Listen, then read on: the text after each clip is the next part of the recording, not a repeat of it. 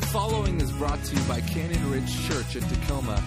For additional podcasts or information on service times and upcoming events, please visit us online at www.explorecrc.com.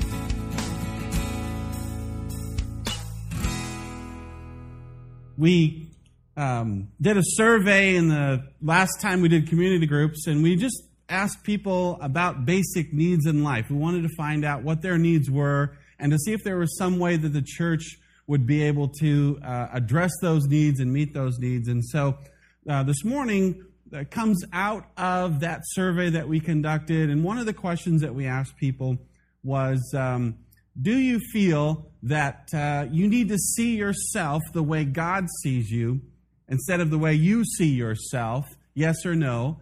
And we had about 45% mark that question yes, that they would like to be able to see themselves in a different way, perhaps in the way that God sees them. And so that really came out of uh, that survey. Today's message comes out of that.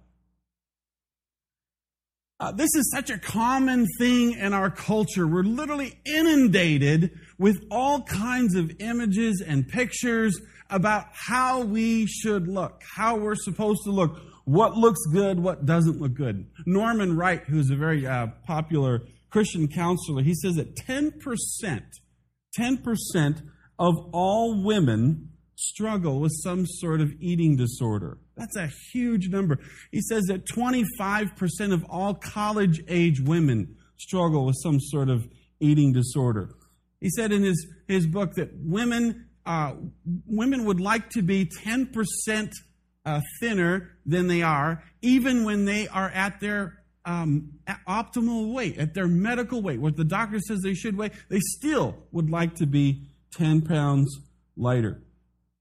But not just women. Women aren't the only ones who struggle with these issues. Men struggle with them as well. Who could forget Michael Jackson? Here's a guy who really hated the way he looked and spent his whole life in this struggle in front of all the people uh, to change how he looked. And men, I think when men struggle with these issues, a lot of times they keep it deep down inside and they don't express it. And it comes out in other ways, maybe in depression or anger or just deep feelings of being inadequate or a loser or not matching up or not being smart enough.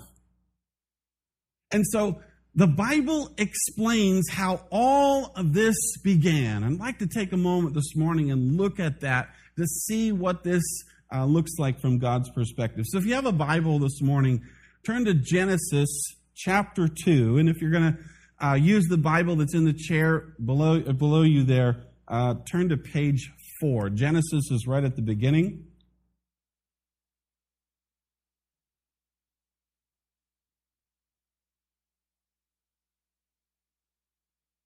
There was an aging pastor, and uh, he started having problems with his teeth, and so he decided to go ahead and just get rid of his teeth and go with dentures. And uh, so the first Sunday he was speaking with the new dentures. It hurt so bad he could only speak about 10 minutes and uh, sat down. The following week, same thing happened, spoke for about 10 minutes, had to sit down.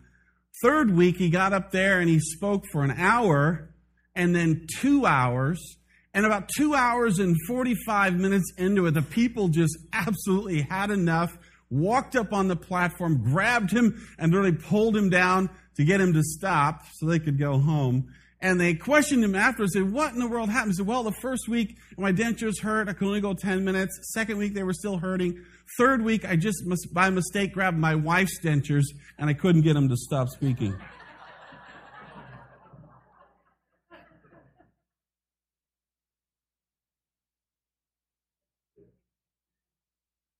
Genesis chapter 2. Now, verse 18 is where I'll begin. The Lord God said, It is not good for the man to be alone. I will make a helper who is just right for him. So the Lord God formed from the ground all the wild animals and the birds of the sky. He brought them to the man to see what he would call them, and the man chose a name for each one. He gave names to all the livestock and all the birds of the sky and all the wild animals. But still, there was no helper just right for him. So the Lord God caused the man to fall into a deep sleep. While the man slept, the Lord God took out one of the man's ribs and closed up the opening. Then the Lord God made a woman from the rib, and he brought her to the man. At last, the man exclaimed. Or in the message version, he says, Hot dog! Or maybe that's the redneck version, I'm not sure. This is bone from my bone and flesh from my flesh. She will be called woman because she was taken from man.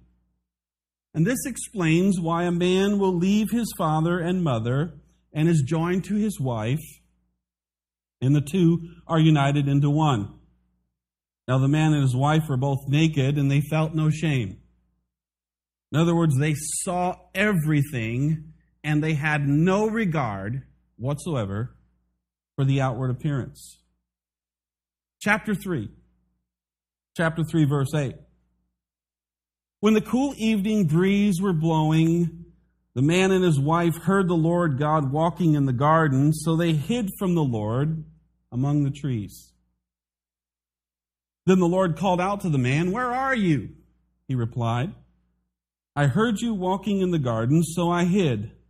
I was afraid because I was naked.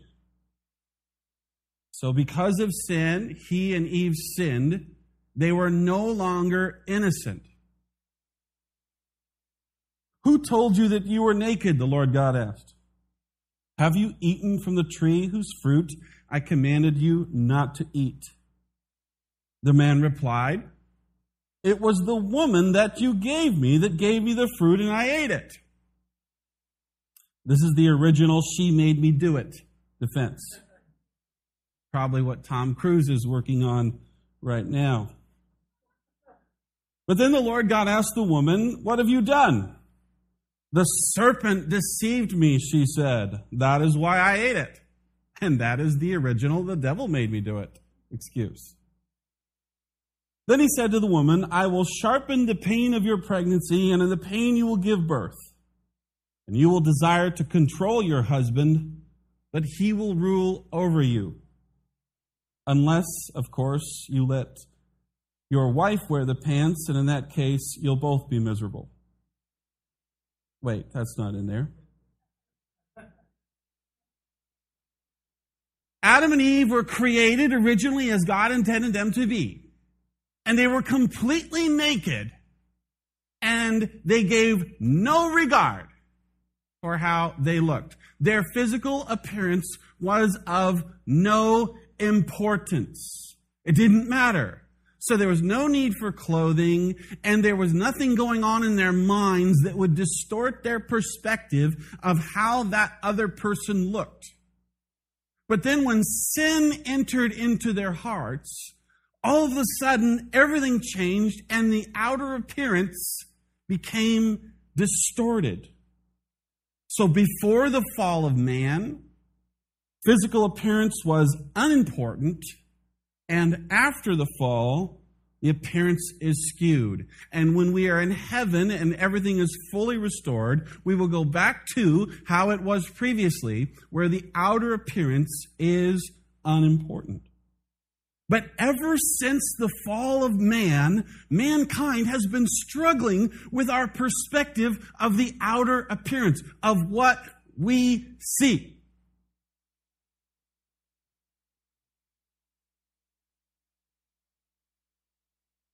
Our struggle has been shall we believe God and what He says? Shall we have a God-like perspective of one another, or shall we believe something else? And that's been the key all along. So, very briefly, I would like to go into this morning three common lies that we believe about what we see. All of us encounter these. The first one is, I'm not worth much. Now, if you believe what God says is true, then everything he doesn't, anything contrary to what he says, is not true, right? Believing God is the truth, not to believe him, is to believe something else that is not true. Here's a statement I am not worth much. I'd just like to read to you some of the things that people have written to me over the years about themselves. The first one I quote Feeling inferior has been a lifelong struggle. Many times it has caused me to withdraw from relationships, even though I am a people person and outgoing. End quote. But I was told as a child that I was useless as tits on a bear. I soon believed that I was. I've come to the conclusion I must be stupid. End quote. But after years of one failure after another, I've come to the conclusion that I'm just a loser. I will never be successful. Just this year in May, one week after Mother's Day, Brandon Thomas, a 20 year old student at the University of Washington, opened the patio door in his dorm room and jumped to his death, I believe 11 stories down. And Brandon's parents were interviewed on TV and the radio, and they said that he had this blushing disorder, that he couldn't control it. He would blush incredibly all the time for no reason.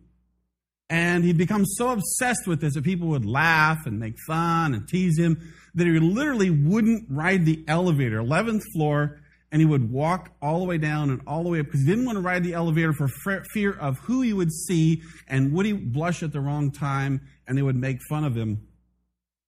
And he came to the point where he just couldn't live anymore with this terrible, embarrassing condition and he took his life. But I'm not worth much is a very powerful, powerful lie. And if you believe it, it'll destroy your life. Lie number two is I need to learn to love myself. In fact, we are even told by professionals that that's what you should do. Learn to love yourself because if you love yourself, then you'll be able to love other people, right? Love yourself. Because Jesus said something like that, didn't he? He said, love your neighbor as you love yourself. But Jesus didn't mean that if you love yourself so much then you will be able to love other people. What he was saying is that you already love yourself so much. And because you love yourself so much, you should love other people in the same way. If you had a toothache, would you just say, oh, well, you know, tooth, just deal with it? Or would you stop what you're doing immediately and go deal with the problem?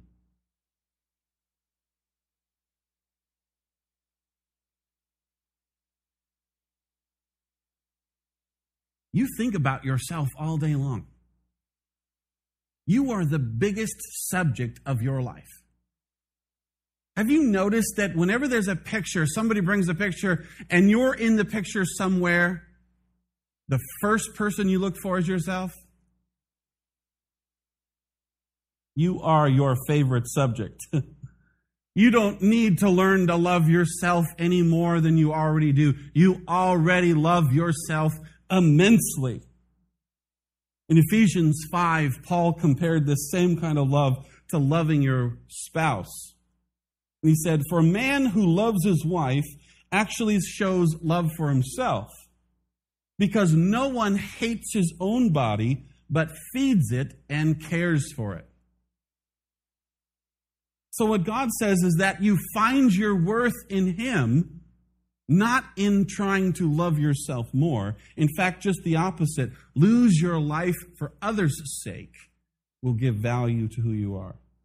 The problem is not loving yourself, the problem is a wrong view of who God is. And here's the third lie happiness and success will be mine when I become more attractive. It's astounding how many people buy into this lie. They think that they don't get promotions or they don't have success in life because of the way they look. And when you fall into this kind of lie, you will make some of the worst decisions of your life. You are in danger of making a decision that could be a lifelong torture by marrying the wrong person just because of the way they look. dating a guy because of how he looks, and that's the only reason, and that turns out to be the absolutely worst person for you to be with. But you're there because you think that looks is what is going to make you happy. Misery, depression, and heartache follows the person who pursues life thinking that they will have happiness if they look good.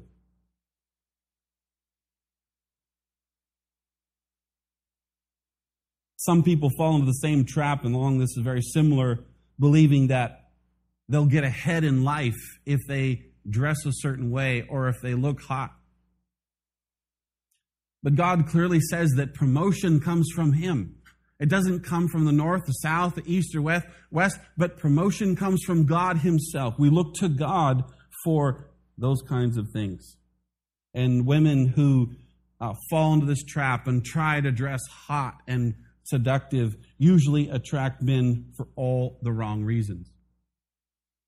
Constant comparing yourself to others, envy, lust, promiscuity, sex additions, uh, additions, eating disorders, seductive dressing. This is a huge list that goes on and on and on, all as a result of having a wrong perspective of the outward appearance. Listen to the wisdom of Solomon. He said this Charm is deceptive and beauty is fleeting, but a woman who fears the Lord is to be praised. Now, let me be clear. Nowhere in the Bible does it say it's a sin to look good. In fact, we all want to look good. And it's nothing wrong with wanting to look good or to look your best. So it's not a sin to look good. But what happens is when we become obsessed with how we look, we get into all kinds of bondage. Remember, God's perspective is the inner life more than the outer life. God is looking on the inside. Accepting the way you look begins with an accurate assessment of who God is and what He's like, His natures, His attributes. So I've asked a friend of mine to come this morning and help me with this a little bit and share her testimony. This is Olivia. Olivia, would you come on up? Because, um, of course, I know Olivia. Here. And um, I know her testimony because she shared it with me. And this is something that uh, Olivia has struggled with in her life and, and found some victory. And so she heard that we were talking about this topic and said, Yeah, I'll come and share a little bit about my life and, and what I've gone through. So, uh, would you? It's a little, sometimes it's a little intimidating to be up here in front of all these people. So, why don't you just uh, give a big, like, uh, smile and a hey, hey to Olivia, all right? Ready? Hey, hey. all right. Okay. Olivia, why don't you just share, uh, share briefly, because they, they don't know what I know, mm-hmm. uh, just briefly your testimony, and then we'll, okay. Ask you some questions. Okay. Well, um, the the lies that he shared and the quotes that he shared from other people, I relate to a great deal, and I'm sure most of you can too. Um, so my personal story is about eating disorders, but um, you know, like you said, maybe 10% of people or something struggle with that, but everyone struggles with this in some way. It comes out in everybody's lives in, in different ways, whether it's a struggle for, you know, fame or attention or, you know, whatever. So my personal story is about eating disorders, so I'll share that with you. Um, started probably when I was about seventh grade. Um, had you know very normal childhood, never normal family. Seventh grade, I put on some weight, just you know growth spurt. I was eating a lot, then I stopped growing, and I kept eating. And so anyway, seventh grade, my doctor said I was a little heavy. My parents started making some comments. Um, you know, junior high is ruthless, so I got made fun of a little bit and everything. Um, what seems ridiculous to me now is I say it started with me being overweight, but that was about 50 pounds lighter than I am now. and that's when it all started. And so anyway, um, so yeah, so I uh, I didn't really do a whole lot purposefully to lose weight. You know, my parents were probably paying more attention, changed our diet or something, and so I lost a little weight. And all of a sudden, I got all this attention. And people were coming up to me. My mom's friends were coming up to me saying, you know, how can I get my daughter to do what you're doing, to lose weight, to be skinny and everything? And Um, just got tons and tons of attention, and I liked it, of course, obviously. So I decided to keep going, even though I really didn't need to. Um, so anyway, that on top of, you know, I've always been a perfectionist and a pleaser, and I avoid conflict like the plague. So I, uh, you know, I stuff all my pain. I try to hide all my faults and everything. Just, um, I was also really, really shy at the time. If the teacher even called on me, I would turn bright red. So I tried to hide everything. And so I, um, I really had this goal of, of keeping everything perfect looking on the outside. Um, you know, not just my body, but everything. No faults, no, um, you know, no one could know anything bad about me. Everything had to be happy, perfect, smiley all the time. So, um, so anyway, so that turned into about a year of starving myself.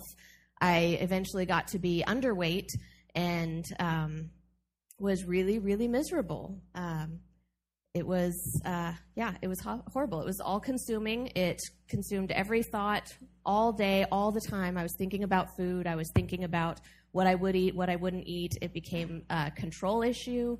Um, you know any anything that was going on wrong in my life you know conflict with my parents or things at school everything got focused into this issue of eating. Um, so anyway so i starved myself for at least a year and um, and eventually that turned into I would start throwing up things that I ate as well. Um, I tried to keep it all hidden for a long time. Eventually, you know, some people found out. I shared it with some people, and you know, eventually my family noticed and stuff, and and then it became much more of a control issue. When I when I started throwing up, I knew I was doing something wrong. It wasn't just well, you know, I'm dieting. You told me to diet. You told me to drop some pounds. You know, I could I could kind of rationalize it once I started throwing up, I knew it was sin. I knew it was wrong. I knew it was not what God had for me. Um, I knew it was dangerous. I knew it was hurting myself. I knew it was hurting the people that I told about it. And I still chose to hang on to it. Um, it was it was about power and control. It was uh, it was a way that I could still seem perfect on the outside, but I knew I couldn't really be. I knew I couldn't really be perfect, so I would have this sin that was completely secret that no one would know about, and I was never going to give it up. Um, so I was I was holding on to my sin and yet letting everyone else think I was perfect at the same time, and it was um, it was it was a bit of a power rush, and it was really um, sickening. It was uh, I was all messed up in the head, and um, and I knew it, and I wasn't ready to let it go yet. Um, let's see, what else can I share? Uh, I had a friend that, you know, we, we tried to share this with each other. She was in the same boat, and it turned into just a ridiculous competition between the two of us. We'd pretend to help each other, but we'd really egg each other on. And anyway, I went to my health teacher once to try to get help for her, and he he was the first person who commented. You know, he listened and he gave me some advice for her, and he says, "Well, you look like you've you've lost some weight too. Are you okay?" And my jaw just hit the floor. He was the first person who had said anything about my weight loss and didn't say, good job. Didn't say, how can I do what you're doing? How can I pass that on to someone else? Because other people would say that to me. They'd say, I, I want to do what you're doing. And I would think, I'm killing myself.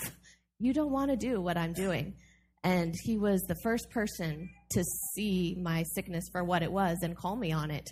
And I denied it and I ran away and I never talked to him again. But at the time, he was the only person I thought that really even cared. Um, he was the only person who saw it for what it was, who wasn't impressed with my weight loss. Um, and and even as people did find out what was going on and they tried to help me, it was still all about food and pounds. It was about getting me to eat and getting me to gain weight. And no one ever really asked me what was going on on the inside and why I got to that point in the first place. Um, that was pretty rare. So um, so let's see. Eventually, I I told some helpful people. I told a lot of people that weren't helpful, um, you know, because I wanted sympathy or attention or whatever. But eventually, I decided I wanted to get better. I told a couple people whose faith I respected, who weren't struggling in the same boat that I was, because that girl that, you know, when we tried to help each other, that was just a mess. So I told someone who wasn't struggling with the same issue and whose faith I respected, and she prayed for me and she shared scriptures with me. And, um, and it was a long, long process to get rid of all the lies that were in my head, to learn to see myself the way God saw me. Um, in terms of the eating disorders, I kind of just stopped cold turkey. Once I, I, I felt the strain of hypocrisy on my life, I knew I wasn't going to grow in God. I knew I wasn't being a good leader. I wasn't, um, you know, I just, I felt too fake. I knew I was becoming just a shell. And so I kind of just stopped cold turkey and I made a promise to God, said, I will never again deal with this issue in this way. And I haven't. And it's been, how old am I? it's been like 18 years, I think, and I've never done any of that stuff since. But the lies are still there. They're, you're still, I mean, like you said, you're faced with them every single day. The temptation is still there. Um, so it was a long journey to, to learn how to be vulnerable, how to share my faults, how to take my walls down and let people get to know me, and how to, um, you know, how to accept God's God's love and acceptance and all that stuff. You know, that took years to to deal with. Um, and yeah, I guess I'll stop there. you said that um, you know the that you've overcome it, yet the those feelings still there, and we. Um, it seems like the culture has this picture of what the ideal man or woman looks like mm-hmm. or should be, mm-hmm. and we get hit with that continually, twenty four seven. Um, and so, how do you how do you say no to that? How do you combat that and just and just say, um, no, I'm not going to try and fit into mm-hmm. to your mold? A, a, really big thing to me was who I chose to surround myself with.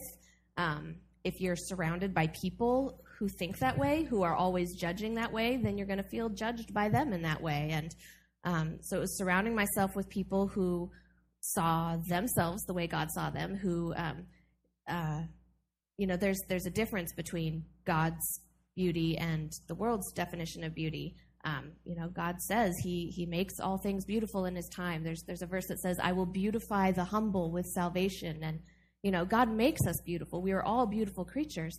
And then there's what society thinks is beautiful, and they are not compatible. You cannot try to be, um, you know, the beauty that God speaks of. I brought up a couple verses that were helpful to me.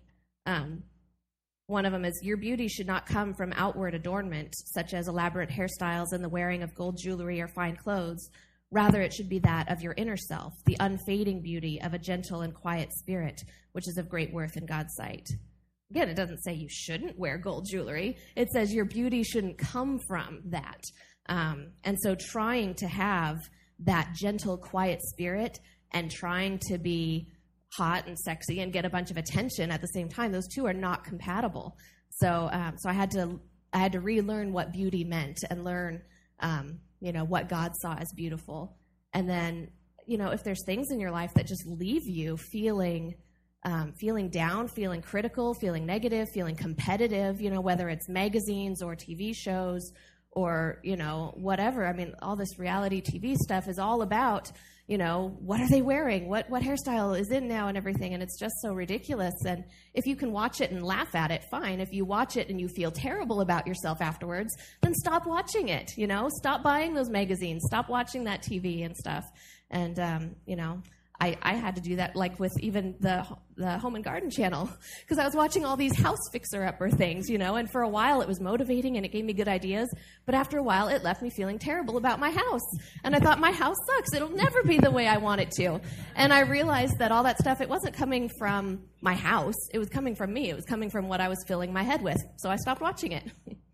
so um, you know, it, depending on what you're struggling with, you know, it's intensely personal. Mm-hmm. And um, I mean, the last thing we want to do is just start telling people or tell anyone. And a lot of people um, wrestle with things for years upon years because mm-hmm. uh, they, they just can't find the courage to say something to someone. And yet, mm-hmm. that was the one thing that really started you on this process of mm-hmm. getting help was to ask for help. You have any tips yeah. for people who may be in that boat and maybe today and they're listening and they think, well, there's no way I could say mm-hmm. anything to anyone. I, I, feel so ashamed. You know, mm-hmm. what, what could, would you say to them? I'd say it's time to take the walls down.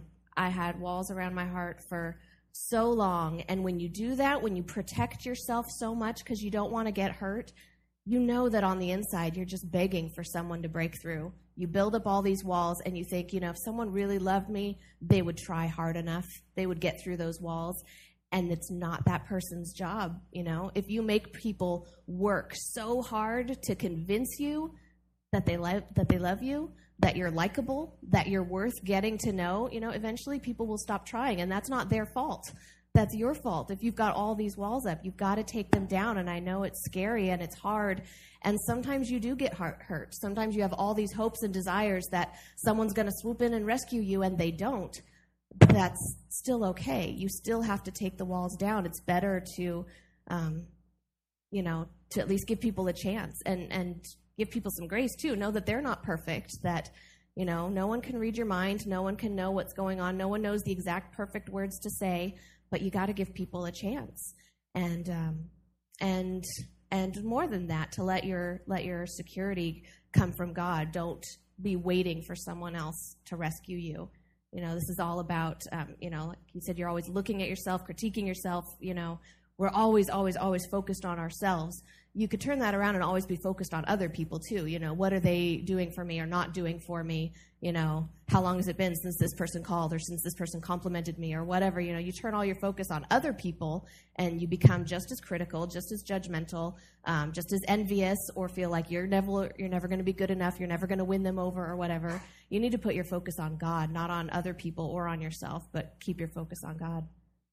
Uh, one final question. Um, you know, you said that there's a lot of second guessing yourself and always questioning yourself and uh, browbeating and you know you're not good enough and you don't measure up and you fail at this and this and this and and you can just get into this mode where you're just doing that all the time and um, uh, so any tips for somebody who's you know kind of stuck in that mode of just constantly criticizing themselves mm-hmm. anything that, that you've encountered that would help them sort of get away from that behavior and, and start something more positive? Mm-hmm. I, I still fall into that because I'm still a, a, perfectionist and, you know, I've always been the pleaser and trying to impress people and, you know, the good student and the good daughter and, you know, all that stuff. So, um, so yeah, failing is hard. Failing is, you know, I beat myself up forever if I do the slightest thing wrong or, you know, so, so I get that. Um, one thing that's been really helpful to me is, um, realizing and kind of visualizing the consistency of God's love. I look at my life as like this timeline, and I look back at when I was so messed up and I was failing God and I was failing my family and failing my friends and you know deliberately choosing not to give up the sin that God told me to. You know, I look at that time in my life and realize that God loved me exactly the same then as he does right now.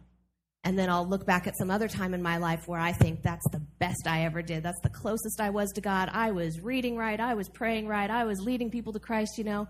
God loves me exactly the same then as he does right now. It doesn't matter where I'm at in this time life of, you know, highs and lows, screw ups and successes, you know, God's love for me never ever changes. And I know I'll have successes and I know I'll have failures in the future, and God's love for me is not ever going to change.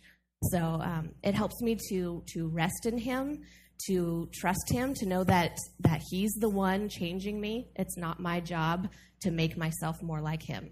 It's His job. He is making me more like Him, and I can just rest in that and trust in that, and know that when I screw it up, He still loves me exactly the same.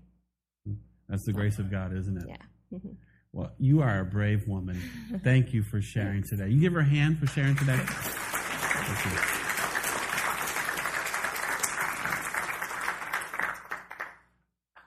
Let me just finish up with this. If your view of God is inaccurate, then your view of yourself is going to be inaccurate. An accurate picture of God provides a deeper and deeper level of trust of Him. When you understand correctly who He is and how He feels about you, His thoughts towards you, then your trust for Him grows deeper and deeper every day. Let me give you just a glimpse of this this morning and read some statements to you about who God is and His thoughts towards you. God is the loving, concerned Father who is interested in the intimate details of our lives. He is the Father who never gives up on us. He is the God who sent His Son to die for us though we were undeserving. He stands with us in good and in bad circumstances, as Olivia just said. He is the ever active creator of our universe. He died to heal our sickness, pain, and grief. Jesus has broken the power of death.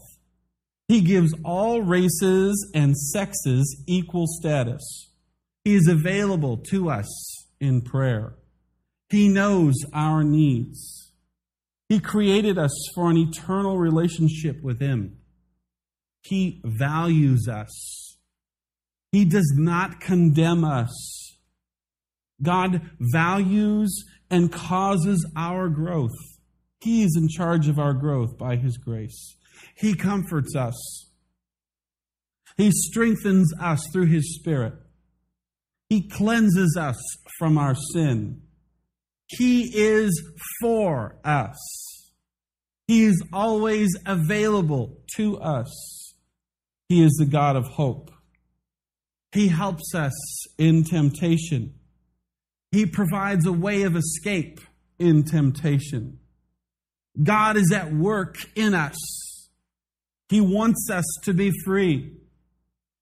He is the Lord of time and eternity. I have some practical steps for you this morning that I think if you begin to implement these in your life, you'll begin to see some change and some improvement in your outer appearance and how you perceive yourself. Number one, accept the fact that you are in process. Nobody's life is completed until you're dead. And even then, you are born again in Christ in heaven as a new creature, creation with a new body. All things are restored. Everything is done. So nothing is complete. Everything on the earth is in process. So you are in process. The person next to you is in process. You're not finished. You're not completed. God is still at work. You sinned yesterday. You'll sin today and you'll sin tomorrow. God is still at work in your life. God knows that you're a sinner. He's not surprised by that. God knows that you're going to sin. He has already seen it. And yet, He is still working inside of us. Number two, choose to affirm yourself rather than tearing yourself down. This is something that you can do. You can actively participate in this. Uh, we've given you a little card this morning, just a little card, and maybe you would take that card and you would use it. It would help you, and maybe you wouldn't. It's up to you. But just a little card on one side, it's a positive statement about who you are in Christ. On the other side are two scriptures. Take it with you. Uh, put it in your purse, put it in your wallet, put it in your pocket, carry it with you, and once a day, take it out and read that to yourself. Look at that and confess to yourself out loud if you can of what God says about you that is true. And number three, learn what God says about you. We perish because of lack of understanding. We don't know what God thinks about us, what He says about us, but all of that is included in the scriptures. One thing that is just amazing to me, it's shocking. The Bible says that God sings over us. And when I think about God singing over me, I try and think of what His voice would sound like. As I don't have a singing voice. You don't want to hear me sing. But I would imagine that God, as the creator, has this amazing singing voice. You know, as I picture him as a deep baritone, you know, just, but just, just powerful and smooth and beautiful. And, and what does he sing? What does he say? What are the words that are in the songs about me? And I think it's probably something about destiny, about future grace for my life. You see, my past says that I have no future, but Jesus says that I do. And God is singing over me. That's pretty incredible.